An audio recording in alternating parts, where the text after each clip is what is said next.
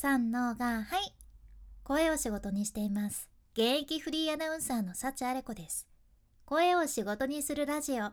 話し下手からフリーアナウンサーになれた幸あれ子があなたの声を生かす話し方のヒントをお届けします。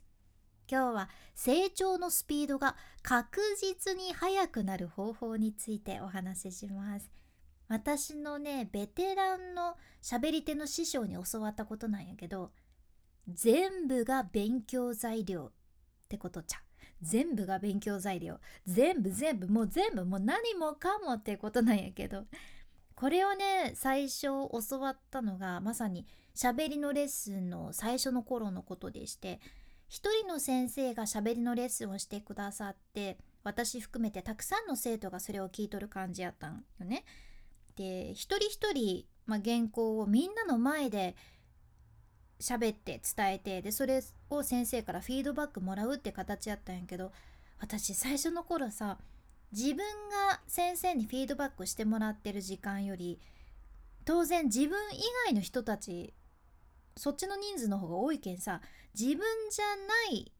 自分がフィードバックされてる時間じゃない方が長いわけやね。やけんさその時間なんやろうってこの時間何なんやろって思っとったことがあってこの時間別の勉強できるのになとかなんかこの時間もったいないなとか思っとるようなそんな混ぜた楽器やったんですよ。でもまあもちろん私以外もね他の子たちも自分の番の時は緊張して一生懸命やるんやけど自分じゃない他の子がフィードバックされとる時とか眠くなってねコクコクする子とかおったんよねそんな感じやったじゃんでもその時それを見ていた師匠にね教えていただいたのが学べるのは一つじゃないってことなんです。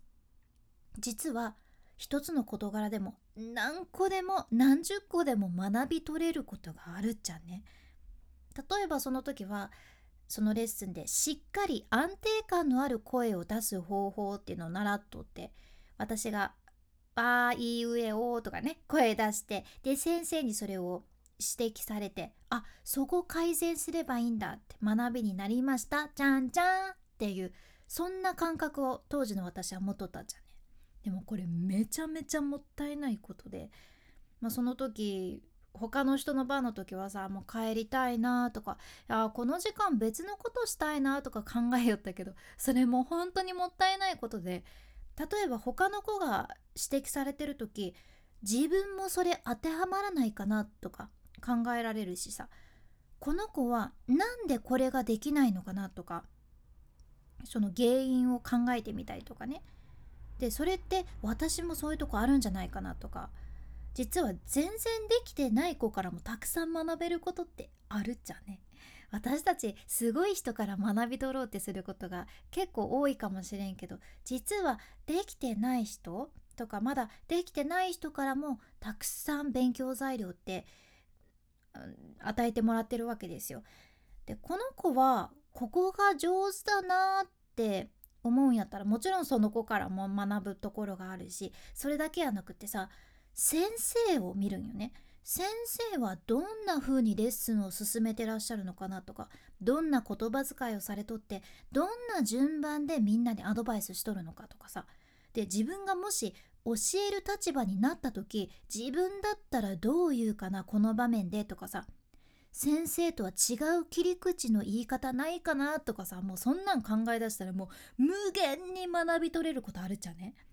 こういう視点を持ってレッスンに臨む人とただただ時間が過ぎるのを待っとる人ってこれどっちが成長早いかはもうもう確実に自分から学び取りに行く人なわけですよ。私もこれを師匠に学んで意識し始めてから自分の成長をね感じたし喋りの幅ももちろん広がったしもう間違いなく仕事量も増えていきました。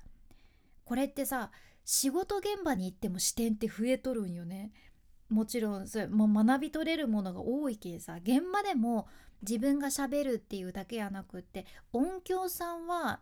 どういう視点でこの現場を見てるのかなとかディレクターはどういう視点で今この流れを組んでるのかなとか本当にねいろんな視点が身について学びが深くなりました。でこれレッスンにもちろん限らず現場にも限らずでさ例えば私リポーターもしよるけ何気なく入ったお店で頼んだメニューからもこれ今いきなりカメラが回ってリポートするんやったらどこから自分お箸を入れるべきかなとかさなんてコメントするのがいいのかなパワーワードが何かなとか考えたりプライベートでも例えばすっごくおしゃれな人に出会ったらこの人何がおしゃれなんやろうなってどの要素がおしゃれに見せとるんかなとか考えてあ色の使い方がうまいんだなじゃあこの要素私も次の仕事で使う衣装に活かせるなとかさもう全部が学びなわけですよ。これはまあ、本当に常に実践してると思考がね忙しくなるけんあれなんやけどずっと続けてると癖になります。で癖になってだんだんこれ無意識にできるようになれちゃうね。であなたも実は今日食べたものから何かあなたの仕事とかプライベートに活かせるものもあると思うし今日会う予定の人から自分をアップデートするための何かエッセンスを学び取れるはずなんです。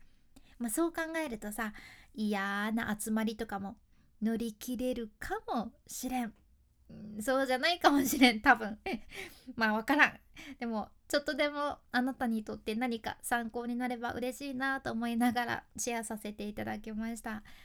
で私も日常で学ばせていただくことたくさんあるんやけどさあれあのね納豆の付属のお醤油。あれね？あれあれよく見たらさ上と下の部分がギザギザになっとってでサイド横の部分はねまっすぐなっとってギザギザになってないよね。上と下だけがギザギザなんよ。でもさ実は袋が切れるのはビリって破けるのはまっすぐな横の方なんよね。ギザギザじゃない方なんよね。いやギザギザの方が切り口っぽいやんって思って。ポテチもそうやん。ポテトチップスもギザギザからバリって破けますよね。で私実はこれずっとずっと何年も何年も納豆の袋が切りにくい問題にぶち当たっとって これまあ家族に教えてもらって横だよ。って言われてまさかの横なんかいって気づいたわけです。びっくりしましたね。なんで納豆屋さんはそんな設計にしたんやろと思いながら。まあ、ここから学んだことは誰が見ても分かりやすい設計にしないといかんよねっていうことで、ま、もしかしたらギザギザの部分からさずっとこうなんとかなんとか切ろうとして切れんな切りにくいなもう納豆食べるのやめよとか思う人おるかもしれんやんやけこれは SNS とかブログとかにも活かせるなと思ったわけなんですよ。はい。納豆の醤油は横からスムーズに開けてみてください。まあ、切り口っていうのは書いてあるんやけどね。読んだらすぐわかるんですけどね。はい。君に幸あれ。ではまた。博多弁の幸あれ子でした。